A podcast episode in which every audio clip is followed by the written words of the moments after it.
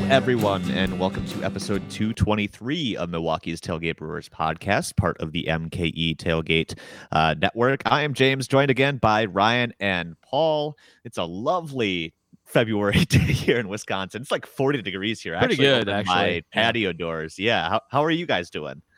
I just got back from sledding for an hour and a half. So living the How dream. nice. Beautiful out. I, I spent all day watching soccer. So that's, that's what I've been doing. Soccer and sleeping. I, I took a nap after the early soccer game and then woke back up and watched the afternoon soccer game. Indeed.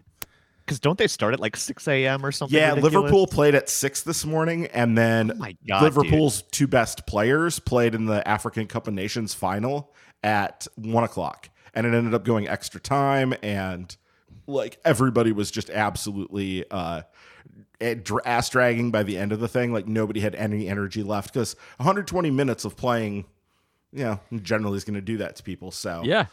but uh, no. Senegal ended up winning on a Sadio Mane uh, kick uh, at the, the end of the the kicks to end the thing. So that was uh, that was great. Mo was crying. That was sad, but Sadio was happy. So I, you know, like there was no bad outcome here because you had Liverpool's, you know, two best players were going head to head for this thing. So anyway, it was going to wind up, somebody was going to win. So Yeah. Yeah. Big day for Senegalese football, I guess. I don't know. Oh yeah, I it know was because they had never won the Afcon, so I didn't realize Ah. that this was this was like a big deal for them that they had uh, they had tried and tried and had never gotten over it. Whereas Egypt had won it a bunch, I think way back when, but Egypt has won it a number of times. Yeah. Well, I'm glad you found some sports related thing to watch because this is kind of like the dead weekend, right? We're, we're Boy, waiting it for the. Super Bowl. Like the Badgers game on Saturday was just trash to watch. It was it was bad. It was bad. So I uh, I don't know. I guess we're gonna talk some baseball ish things this week. Uh, more more likely, uh, lots of labor stuff, and, and Paul's gonna explain why mediators are useless, and that'll be fun. Uh, but before we get started, I should say first, you can become a patron, support us over at patreon.com slash MKE tailgate. As little as two bucks a month, you get question priority both here on this podcast and on the Packers Reporting as Eligible podcast. Although it sounds like your recording schedule is probably a little bit more sporadic in the off season, right, Paul? Well, yes. Um, with no football to speak of, there's not much football to speak of. So um, we'll, we'll probably do a post Super Bowl show and stuff will happen and Aaron will maybe get traded and, you know, we'll show up for that stuff. Still be or around. not. Or, or not. not. You might not. You know, E Yeah. ESPN saying, you know, everybody's all on the same page. They don't want to trade him. So Yeah. Well, uh, they don't want.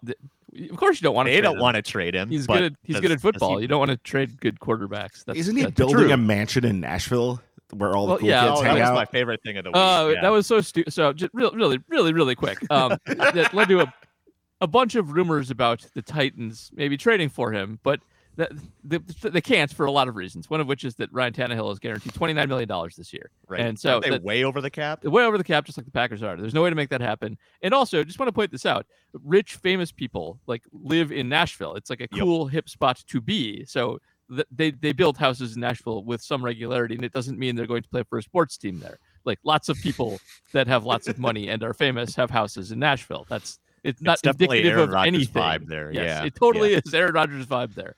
So yeah, that, that's that. It was stupid and it was dumb and it never should have been a story. if he was really cool, he would have just gone to Branson instead. Oh my God. He'll, he'll end up there eventually. He's on the, Yeah.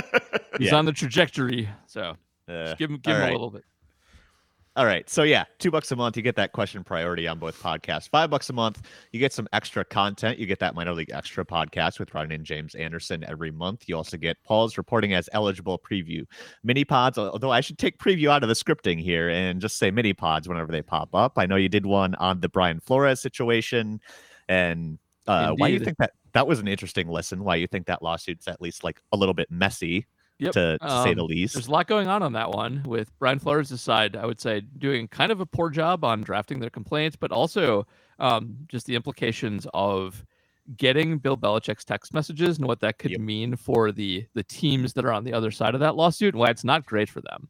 Um, just yeah, quick, quick and dirty version. You don't you don't want your text messages to end up in front of a judge or jury or newspaper ever. Um, that is where people say things that they don't want people to read. Yep. And uh, we actually should mention too, you did an additional Milwaukee's tailgate mini pod this was- past week. I was busy. you you did. You kept yourself busy, but uh, we're actually gonna talk about it a lot today, and uh, we are talking before, and Ryan's actually gonna post that for the non-patrons too. So the patrons, don't worry, you, you got that a little bit early.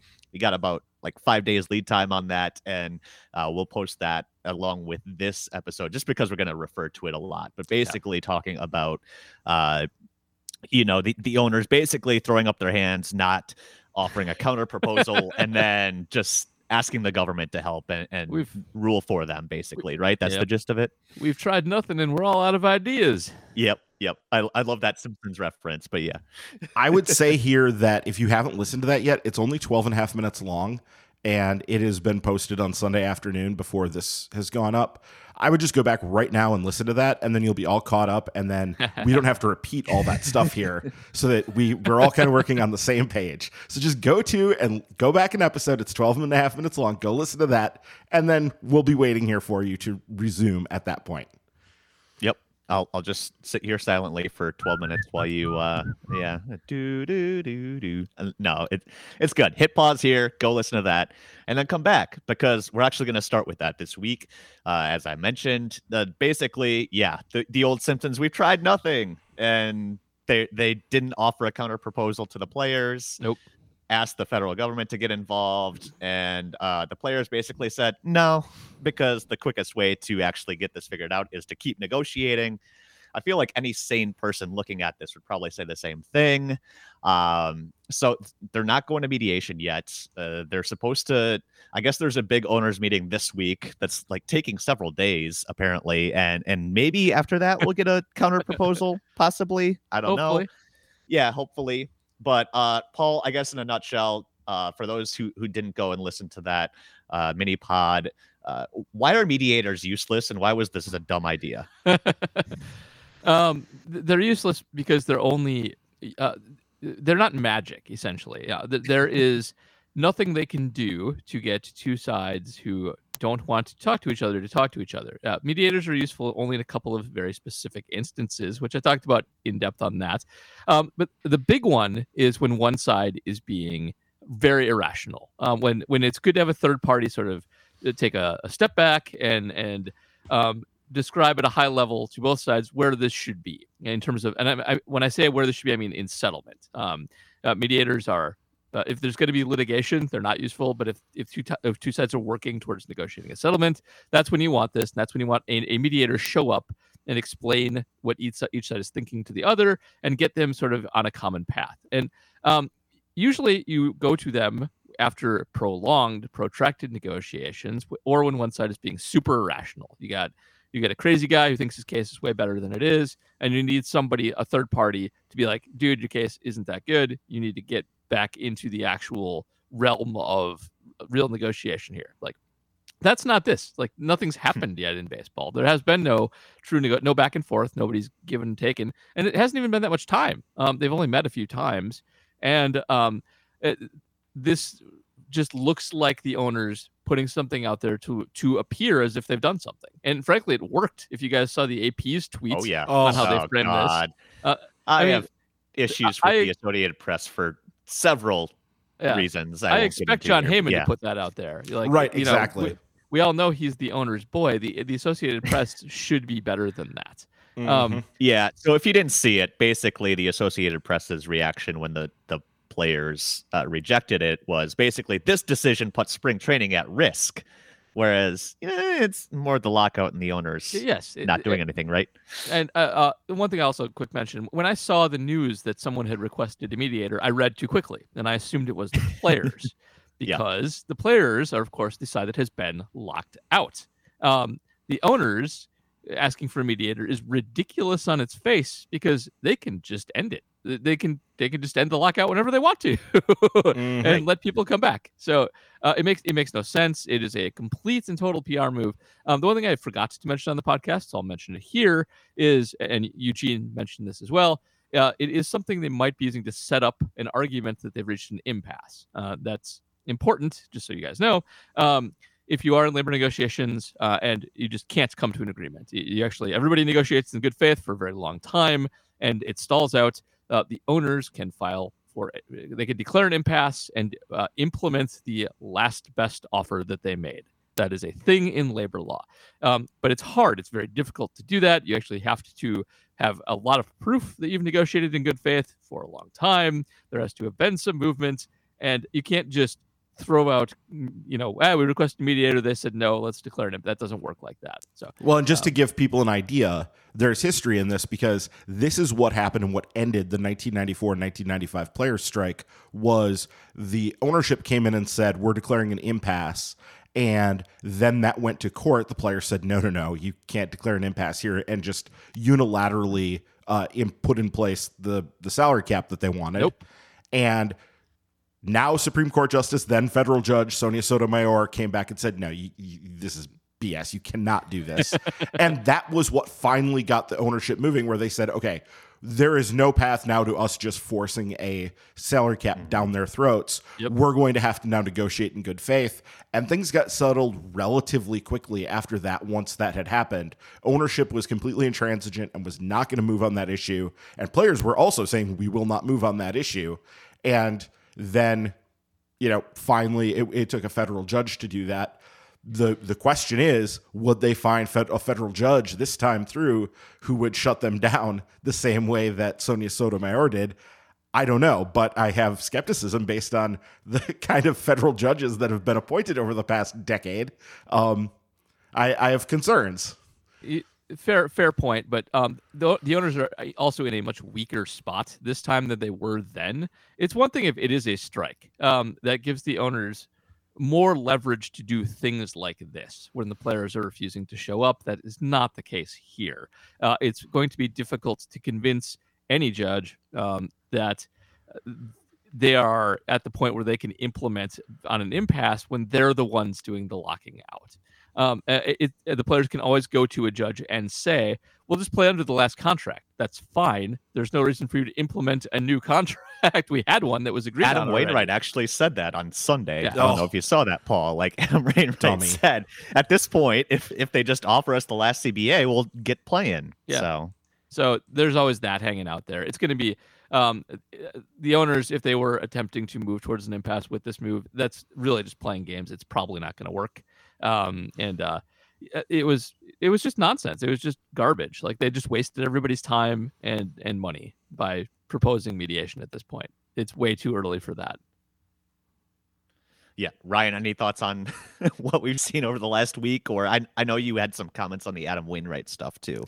Yeah, I mean the Adam Wainwright thing, he's just kind of a dummy, and that was not a real smart thing to say. But then again, it really doesn't matter because it's not like that's an official bargaining position of the union. It's just one person right. giving their opinion, and I doubt seriously that it reflects the the widespread opinion within the union and what the players are actually seeking here. So I don't think that's really.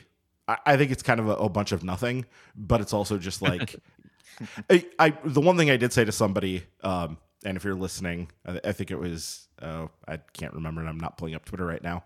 But uh, it was basically like, if this is what qualifies as like a gaff by the union side, then they're doing pretty well because that's all things considered. That's not a that's not a uh, Dick Monfort level. Hey, we don't have any money yet. Sure not. Dick Monfort. Like so, yeah. at the actual negotiating table, saying something on Twitter that's you know kind of dumb and not yeah. really true yeah. is there. I don't think there's any force of law behind anything that's tweeted.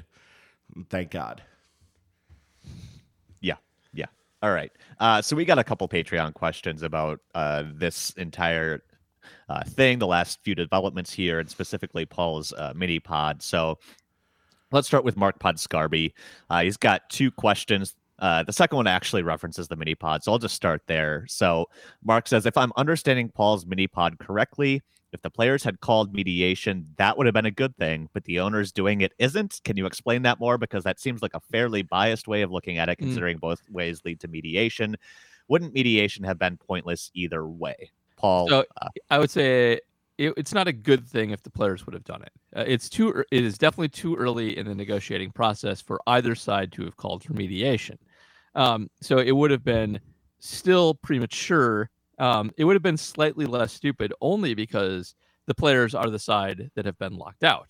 Um, they're the ones that are actually being prevented from doing anything. That's the only. That's really the only difference here in terms of of why I would. I, I probably wouldn't have ripped the players quite as hard for it, but still, it's um, it's way too early. It still would have been, I think, a, a PR play from the players' side at this point too. So Mm. um, would have criticized them as well. It's just more nonsensical from the owners because they're the ones doing the locking out. But no, if the players would have done it, it still would have been mostly pointless. So um, uh, that it it's not a good bad thing. It's a this is not the time for mediation for from either side. Just it looks a lot worse coming from the side that's doing the locking out. That's all. Sure. Like you can't be the one to start the work stoppage and then say the other side's being unreasonable, right? That's kind of the gist of it. That's the gist of it. Yes, and Yeah. they haven't done any real negotiating. Like, Right.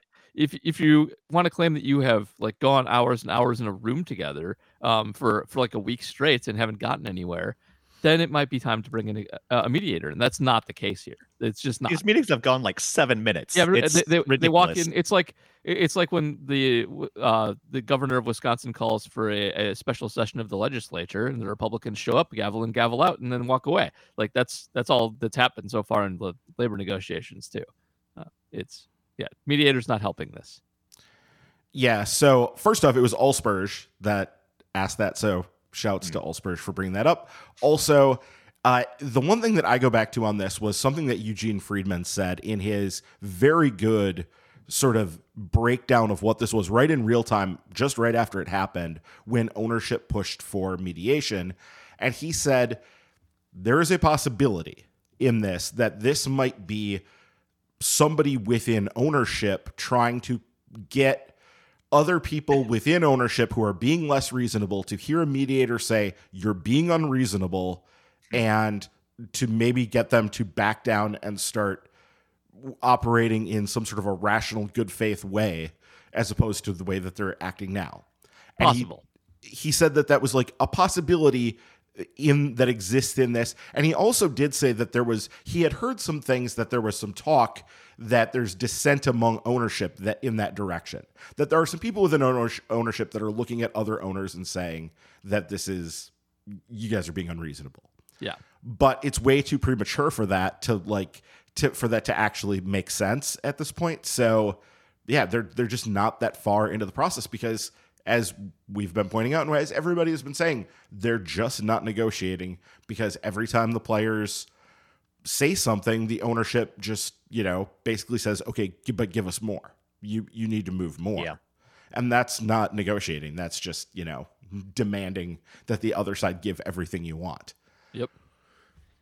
Yeah, and and this all happened after the owners basically declined to make a counter offer to the players one offer so far. Is that where we're at? I I forget even. I mean, there was some exchanges of offers back in December and right before. I don't know what constituted like actual official Right. offers and all of that, but there were some things that were exchanged back and forth.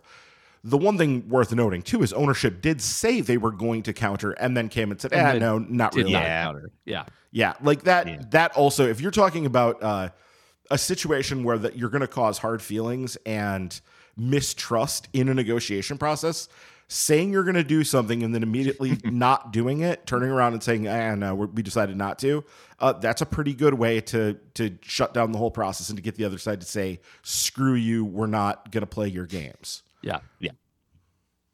All right. Uh, so Mark's other question here, the one he started with, uh, is basically who's unhappy with the previous CBA? It seems like both players and owners are. So how in the world do we come to an agreement when neither side even liked uh, the existing agreement? Uh, Ryan, you want to take this one first? Like, how, how did we get here when nobody's happy? Okay, so the players were pretty much immediately pissed off after the last negotiation came through, and it was like I- that one. It was so strange, and agents were were calling all of the reporters and all the reporters the morning after the last agreement was done in 2016. Uh, the player side was irate at what they had just done. And so th- that's kind of where this starts. And like, I remember reading from Buster Olney, from Jeff Passan, from everybody who's connected within the game, Ken Rosenthal, all of them said we're headed towards a, a, a shutdown in the next labor negotiation because the players are really pissed. Now, why they allowed that to happen, why they they they did that, it, it sounds like they didn't actually know what they were doing when they did it, and it took Yep. agents who actually could look at this and say, "Oh, we're completely screwed." Mm-hmm. uh, that's that's the genesis of this. And there have been rumblings that ownership is actually very much if they could take the exact agreement from 2016 and just put it back out there again in force right now, they would happily do that because if you look at the numbers that are out there, and uh, there's a great tweet by Grant Brisbee that James retweeted with some fun snark about food opinions. Uh, which, by the way, your food opinion was correct anyway. So, I, Yeah. whatever. Yeah. Like that was that was just Of course it right, is. right Yeah. to begin with. That wasn't even a crazy food opinion. But No. uh, the the genesis of this is MLB revenues have continued to go up and player salaries have flatlined. Yep. They are not going up, and this all traces back basically to the moment the last CBA was signed. The luxury tax threshold is kind of flatlined too, right? It- that hasn't gone up at all. Well, it's gone up very little. Right. Or at least not proportionally. Yeah. And see, the thing was, this was not hard to figure out. I read the, when I looked at the, the last CBA, I'm not a lawyer, I'm a layman here. I looked at it, and as soon as I read that, like, they were putting in all these stiff penalties for exceeding the luxury tax, I'm like, what the hell are the players thinking? Because they're gonna they're gonna treat this like a tax, or they're gonna treat it like a cap. Yeah, there's a fundamental misunderstanding about um, how much money that would generate for small market teams and how much it would just be a salary cap, um, Mhm. which is a stupid misunderstanding. It's very obvious that such things operate as salary caps, um, and I I just can't believe that they made that mistake. But that is the fundamental problem. Yes.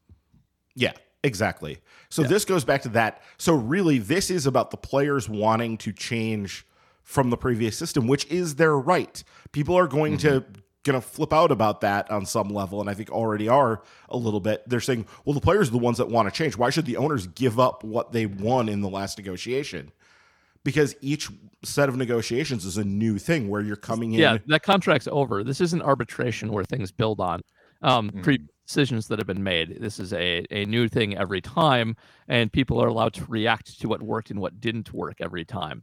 The the other thing I'll say is that um, most negotiations between antagonistic parties, which is what we have here, um, are good when nobody likes them. Usually, people have to give up things to have an agreement. And uh, if one side is super happy, then the other side didn't actually do as good a job as they may think they did. So, um, almost all renegotiations of contracts that have ended between two sides like this enter with both sides not liking parts of it. And it's not uncommon for that to happen. It doesn't mean that things won't get resolved. It's actually how things operate most of the time. And one of the fundamental problems with the NFL is that the owners are actually really happy with the NFL's contract. And that's a reflection of the NFL Players Union, which is a shitty union that does a crappy job representing their their players. So um, it's not it's not a big deal that both sides were unhappy with the deal, and it's it's actually fine. It means both sides actually did. I mean, the players may think they got screwed, but generally speaking, that union does a much better job than the rest of the unions do, and uh, Mhm. they'll get something done. It's not that big a deal that they're far apart. It's just um, it's going to be a fight to figure out who's going to be unhappy about what this time. Yeah, I guess on the topic of the players just being super pissed about the the last agreement, our next Patreon question comes from Tim Brown, not Braun, as I've learned from the Packers podcast. yes, indeed. Uh, so so Tim's question here is I've seen enough comments from people stating that if the owners had not locked out the players, the players would have gone on strike. They seem to think this is a good thing. I don't see any reason that either uh, would be true. All the out- lockout did was stop the players from getting contracts and keep owners from spending big with the luxury tax expiring. So, uh, I guess Paul, what would a strike have accomplished? Or I, I've seen this too. Like if the lock uh, if the lockout ended, the players would immediately go on strike. What what would that accomplish? So I don't think that it's quite as clear as what's out there, but here's here's why everybody thinks that fundamentally. Um, while the players could be playing without a contract, um, they ha- this just it turns into then um, an instance of the players needing to exercise leverage at some point to get things done on the negotiations. They they can play without a contract, but they can't play without one forever. And um, at some point during the season, it becomes uh, a high leverage point of the players to Mhm. go on strike to force the owners into a situation where th- thing, meaningful things will be canceled. We we uh, I, I know it's a little bit controversial in the Lost World Series year, but that is a leverage point for everybody. Um, and, um, you know, uh, so maybe they would have gotten a deal done. Maybe they would have all negotiated in good faith while the season was going on, and things would have been hunky dory. But uh, that is where things flip to the players going on strike to get a better deal, and um, that is entirely possible that that would have happened. Although we'll never know because a lockout happened, and now they're negotiating under a lockout. Yeah, so going back to 94 as Paul referenced, it's important to remember that that CBA expired in December of 1993, the Mhm. same way that this one expired in, in December of 2001. What happened was the players didn't strike and the owners didn't lock out, and they just played without a CBA for that first four months of the season. And then the players, at the exact moment that they had the most possible leverage over the owners, went out on strike Yep. to get a new CBA done, to get ownership to force them to come to the table, because the reality is players don't get paid for the postseason. That's when the mm-hmm. owners make their money bonanza. They have make their money in the postseason. That's when they hit the jackpot for them themselves. The players are making their money during the season. So at the point that they went on strike, they had already gotten through, you know, more than two thirds of the season and had Yep. collected those paychecks. And what they were trying to do was to get ownership to come to the table and make an agreement so that they could get their postseason to be played, right? That's what they were trying to do is say, That is. you guys are desperate to get the postseason played. So, okay, you come and and and, and negotiate with us. This time it's substantially different for one big reason, and that was alluded to in the question here. Is this Mark? No, Uh, Tim, This is Tim Brown. Okay. yep. Around. Yep. This is Tim Brown. Because as Tim points out very rightly here, that the the minute that this thing would end, um, i- if they were to come back without a CBA right now, there would be no luxury tax. No tax. Yep. And that is a nightmare scenario for owners because all of a sudden now they are left to their own devices without some big thing hanging over to restrain them Mm-hmm. from spending money on guys the way they would normally. You know, and like two thirds of the free agent class still out there. So correct. you know, right. That would be a a nightmare scenario for them, and they're basically doing this to save themselves from themselves. Yeah. so that they don't have to compete with each other for these guys in a in a, an environment that doesn't contain a luxury tax. All true. I do think it is fair to point out, though, that the players do gain a lot of leverage if they play without a CBA. For for as the playoffs approach, things get Mhm. dicey for the owners. That is that is true. Right. So um, it it- it is. I still think it would have been a good idea to do some good faith negotiating while this while still like no CBA was here, but. uh at some point, the players do gain some significant leverage during the season. That is that is uh, an undeniable fact. Yeah. Well, it was pointed out though that they ended up playing the entire 95 and 96 seasons without CBAs. It wasn't until I think after the 96 season that they finally got a new CBA in place. And the players could have gone out on strike at any point during that, but didn't because ownership was not pushing the idea of we have to have a salary cap. Yes. Yeah. All right. I think a half hour of labor talk's probably enough, so we can uh, set it there for for this week at least. We do have other Patreon questions to get to about actual uh, baseball things. Well, this one next one's kind of uh I guess labor related. It's from Dave Darren Jones. Uh, one of two, but we'll we'll tackle this one first. Darren's question here is: Players not on forty man rosters still expected to report to spring training. As we record this, this is about 10 days away from that reporting date. If the Brewers fielded their best team of players not on the 40 man roster, who would be in that starting lineup? Ryan, let's start with you. Yeah, I mean, it, this is kind of a question of do you want to go with like the top prospects throughout the system who aren't on the 40 man? James Anderson and I took a question like this on the Patreon, the last Patreon podcast. Um, it was basically who would be the, the top guys as far as prospects go and how would you line them up that way. I don't know if that's exactly the way this question, like if you were trying to field a team that could win now, you wouldn't put Hedbert Perez on it, right? Like Hedbert Perez is not ready to compete with the best players that aren't on 40 man right. rosters. So right. it's, a, it's, kind of a different question in that way. So you have to be a little bit flexible on it. Um, I think that you would just kind of end up with a lot of guys who are at AAA and are on minor league contracts. That would be it, it's a boring answer, but I think yep. that's pretty much what you'd end up with is a lot of guys who are in AAA on minor league contracts and a smattering of double A's who are just about ready to go up, but that's kind of it. Yeah, like you might yeah. see Bryce Turang because he's, you know, he might be ready at some point this year, and we have a, a good question coming up about him, so I'll wait on that. But yeah. Yeah, I guess Paul, who would be on your pick list? That's a big shrug for those of you who don't have access to the video. Uh, everybody but Keston. he's on the 40s. So that's not, yeah. He's on yeah. the 40. He's on the 40 now. Yeah. He may get DFA'd at some point, but yeah, he's on the 40 for now. My answer would literally just be everybody who's not on the 40 who's a AAA. So uh, that's all right. They're the, they're the closest. That's why they're AAA. Right. All right. Uh, next question, Jay Google, uh, about a, a big uh, momentous occasion in the life of Andy Shaft this week. Uh, what are your thoughts on the Brewers adding Pedro Alvarez and Rickie Weeks to the organization? Is there anyone more excited about the week's news than Andy? Do you think, Paul? No, there's not. Um, we've got a few close seconds, but there there absolutely is not. And um, I mean, it's fine. I I don't didn't know Rickie Weeks was interested in such things. To be perfectly honest, didn't know he'd been working his way up to this or anything like that. So, yeah. um, it, it, it's nice to see. Um, but uh, I don't have a big opinion because when this showed up, it was actually quite surprising. didn't know Pedro Alvarez or Rickie Weeks were were doing coaching or anything like player it. development. Player development, yes. Yeah. So, uh, cool. I guess uh, I'm I'm cool with it, but we'll also wait to see results. Uh, uh, also, this too.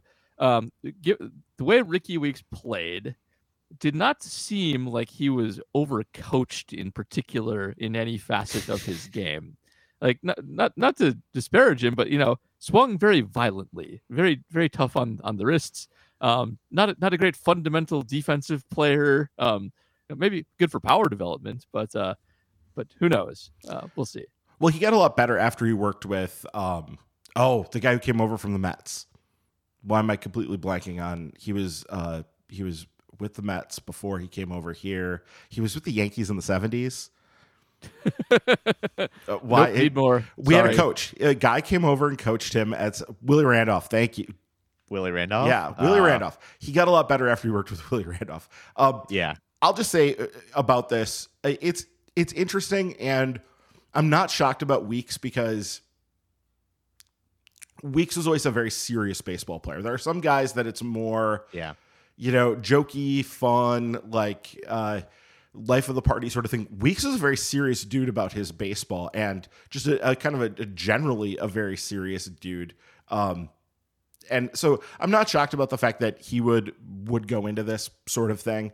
And I'm also not shocked that Pedro Alvarez would end up here either. I mean, the guy graduated from Vanderbilt. Like he actually got a degree from Vanderbilt. I, I understand. So like that is, you know, if if you're doing that, you're doing something right. And he is clearly like a a smart, thoughtful person. He'll fit into this sort of idea of sort of bridging the gap between your nerds in the front office and your right. players on the field. Like he is he is i think and i think that's what this is. If i'm reading yeah, it correctly yeah. that's what this role is is to be bridge guys. These are guys to take the what's coming out of the the nerd office in the front office and give it to the players in a way that is uh, digestible and actionable and that they can that they can relate to. And this has been a very important thing that has been happening in MLB over the last decade like this goes back now 10-ish years. It's where Dave Bush started actually in the Red Sox organization as the the the conduit of information and now he is one of the most respected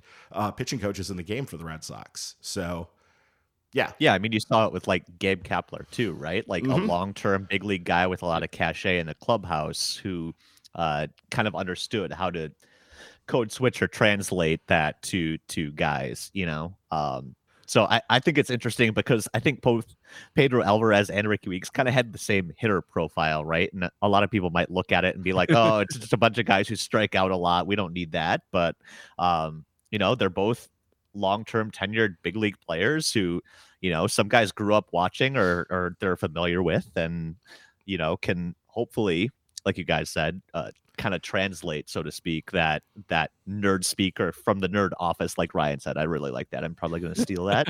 um, and and kind of instruct that to to guys too. So um, yeah, I I mean, aside from me also loving Rickie Weeks and, and thinking it's cool that, you know, anytime too, you can bring back somebody who had played for the organization and have them serve in an organizational role. I think that goes a long way too, right? In terms of like, we'll take care of you after your playing career is over. You know, if coaching's a thing you want to do, we'll we'll find a spot for you. I think that's very cool. Yeah, well. it's definitely something you mention. Um, you know, at least in passing when you're courting free agents and trying to get trying to get guys guys to sign. Like we have a loyal organization. We get people around for forever.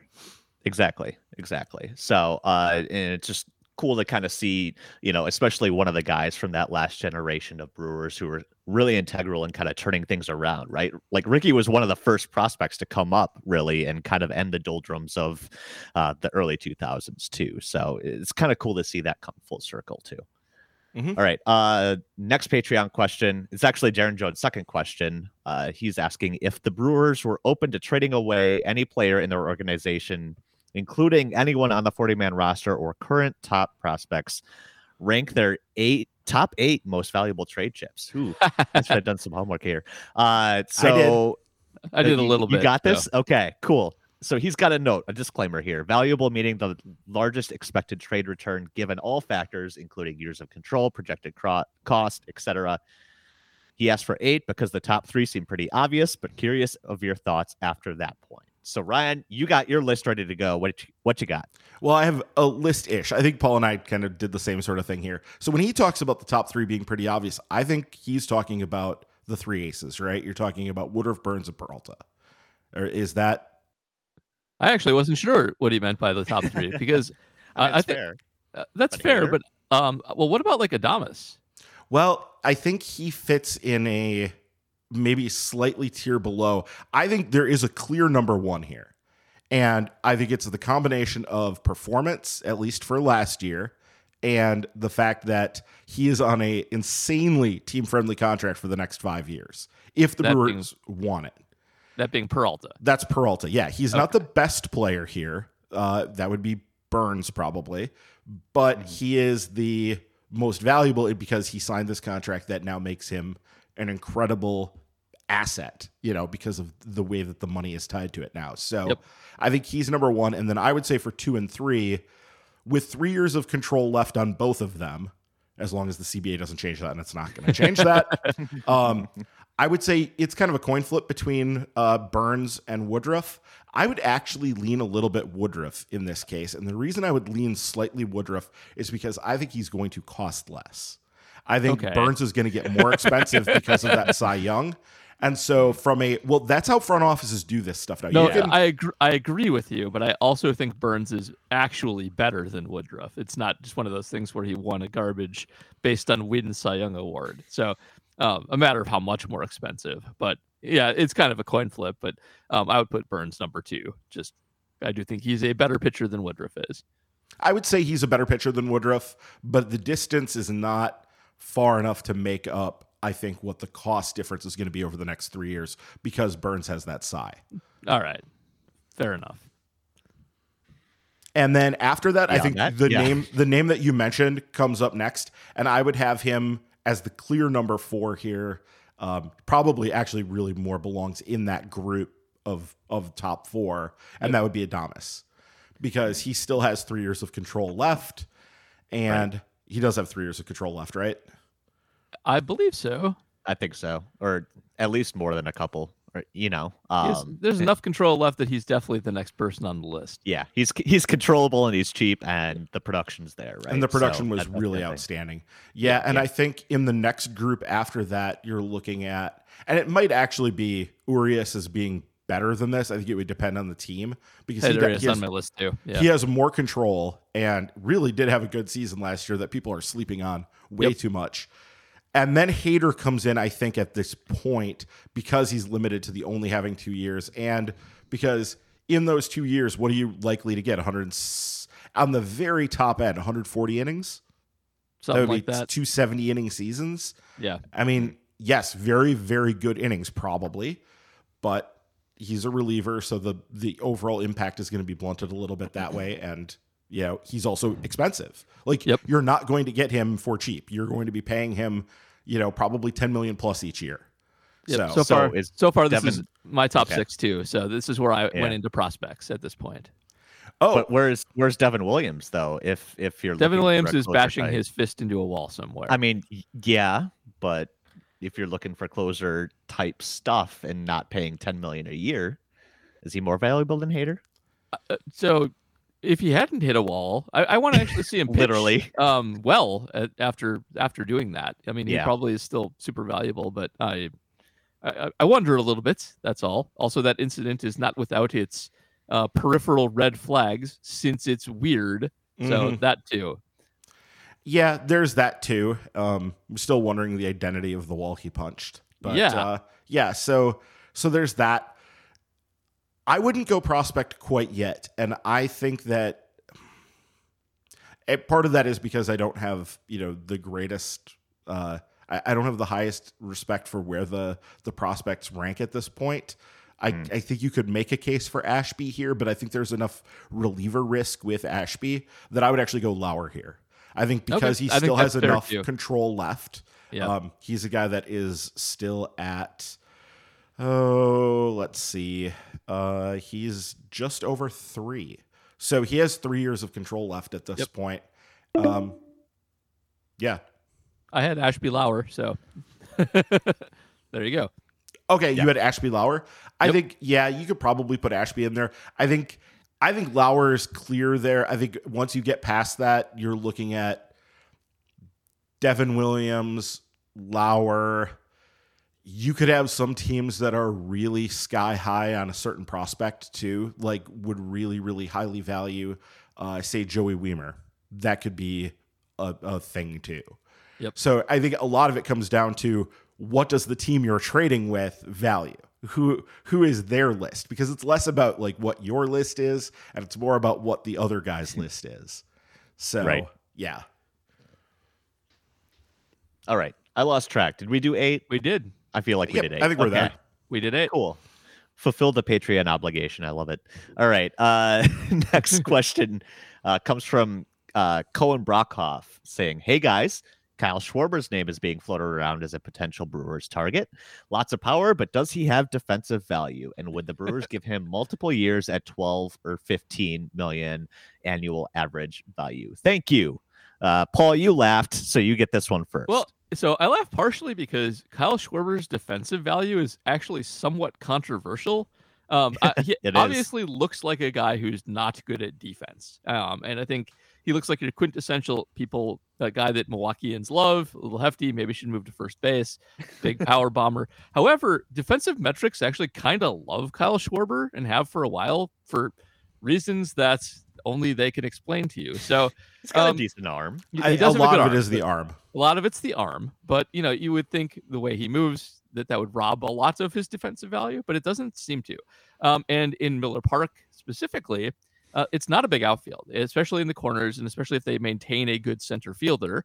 Um, so he actually does have defensive value. He has a gun, um, and he is good enough out there and takes good enough routes that he's not actually a disaster, even though you might think he looks like a disaster. So yeah, he kind of does. Um, and his bat is certainly good enough to hold down a corner in Miller Park. So it's not a bad idea. I like Kyle Schwarber kind of a lot, probably more than most people, and I would like to see him. Yeah, I mean, Baseball Prospectus's FRAA had him at 6.5 runs above average last year. So Wow. he's not that bad. I would say that anything if if you're going to get involved in Kyle Schwarber, you really need a DH. Not necessarily that he can play there, but that you can shuffle people through there Yeah. and move other stuff around. You know, giving say uh Lorenzo Cain extra days off, maybe as a DH, allowing Tyrone Taylor to come in, and then that opens up some more space in the corners that maybe he would have been playing in, those sorts of things. and and Schwarber also would probably DH some too in that case. And it does sound like that's going to happen whenever this gets settled. It's like the one thing both sides agree on. They just you know the owners still want the players to give something up for it. Yep. Uh, of course. no, I I've loved Schwarber for a long time too, and I it's my dream to have that uh, come up. Uh, but I don't know. It we'll see if it fits. He he does kind of strike me as like Avi Garcia ish defensively, right? Both are kind of guys where uh, you don't really expect that to um, produce a, a good defensive outfielder, right? Well, yeah, except Avi's actually fast, and Yeah, Schwarber's that's true. not actually fast. He just is magically good at defense. So Yeah. a little, little different, but I, similar profile. Yes. Magically good at defense. I like that. Well, a lot right. can be added by getting good jumps on baseballs. If you're Absolutely. good Yeah. at getting jumps on baseballs, it helps a lot. That's a big part of why Lorenzo Cain, yes, he's fast, but he gets fantastic jumps. It's a He does. the mm-hmm. massive reason Mike Cameron wasn't overly fast in his career, Right. but was one of the best defensive center fielders of all time. And that was because he had just insanely good jump off the ball Yep. instincts and reads and whatever you want to call it. He he was Yeah. incredibly good at that. Tracking balls Yeah. is hard, and Yep. being good at it is a skill. Yeah, absolutely. All right, uh, just a couple more Patreon questions to go to, and I know Paul uh, has a, a quick cutoff here, so he may not be here for the end of this. So I'll, I'll jump to this one because I think uh, this is a fun one. Adam Post asking, "How do you think David Stearns is spending his time during the lockout? Any taking up of new hobbies? I don't know. Maybe he's scouting for apartments in New York. Paul, what do you think? Oh, I'm sure he's always scouting for new apartments in New York. Um, uh, I don't, I don't. Rich people spend their time in weird ways, um, and I, I David Stearns actually seems like a slightly more normal rich person than a lot of rich people. But I feel like a lot of rich people spend their free time doing things that they think rich people do for fun. Um, like if you just to explain, just to exp- give an explanation of what that is, like It's the old Je- Carlos Gomez thing, right? Jeff Bezos just yeah, Jeff Jeff Bezos just bought a boat that was built in Europe that was too tall to fit under a bridge that it needs to go under. So then he paid the government to dismantle the bridge to get the boat out. And uh, y- you know, you don't you don't need a boat that big. You, you- you're just you're just a guy. You probably have friends that like to throw parties, but you can have a really big party on a boat that fits under a giant bridge. So that, that that's what I mean. And so uh, you are not like these people, and they are uh, mostly psychopaths. So th- there's really no way to tell. Hopefully, David Stearns is uh, having a more normal time and using his money wisely and having mm-hmm. normal person kind of fun and not psycho rich person fun. But who knows? He's probably having psycho rich person fun. Now, my impression of him is is a complete workaholic. I guarantee you, he is spending this time working on projects that like had been kind of backburnered and were He's running less of a priority. projections or That's something. probably There's the spreadsheets case, involved. Yeah. Yeah, He's- Like he's a I, I nerd. would, I would um, bet money on that. oh man, I I just hope he's like googling the potassium content in kiwis like Carlos Gomez did. He thought that's what rich people talked about. So, oh man. All right. Uh, one last Patreon question from Jay Google, of course. Uh, so Ryan kind of mentioned this earlier before. Are you guys surprised at Keith Law's top 100 prospects list for the Brewers? Bryce Turang as the top prospect. So Ryan, prospect guy, what are your thoughts on that? Yeah, I mean, I guess I'm a little bit surprised, but not shocked. People do like Bryce Turang, and I think there's a big difference between Bryce Turang as a fantasy prospect, where he probably doesn't have a ton of value, and as a hmm. baseball prospect, where he does because he's an incredible defender, probably with a lot of flexibility. Though that hasn't even really been tested yet. He's primarily played shortstop because he's so good at it. There's been no need to say, okay, you need to go play second base too.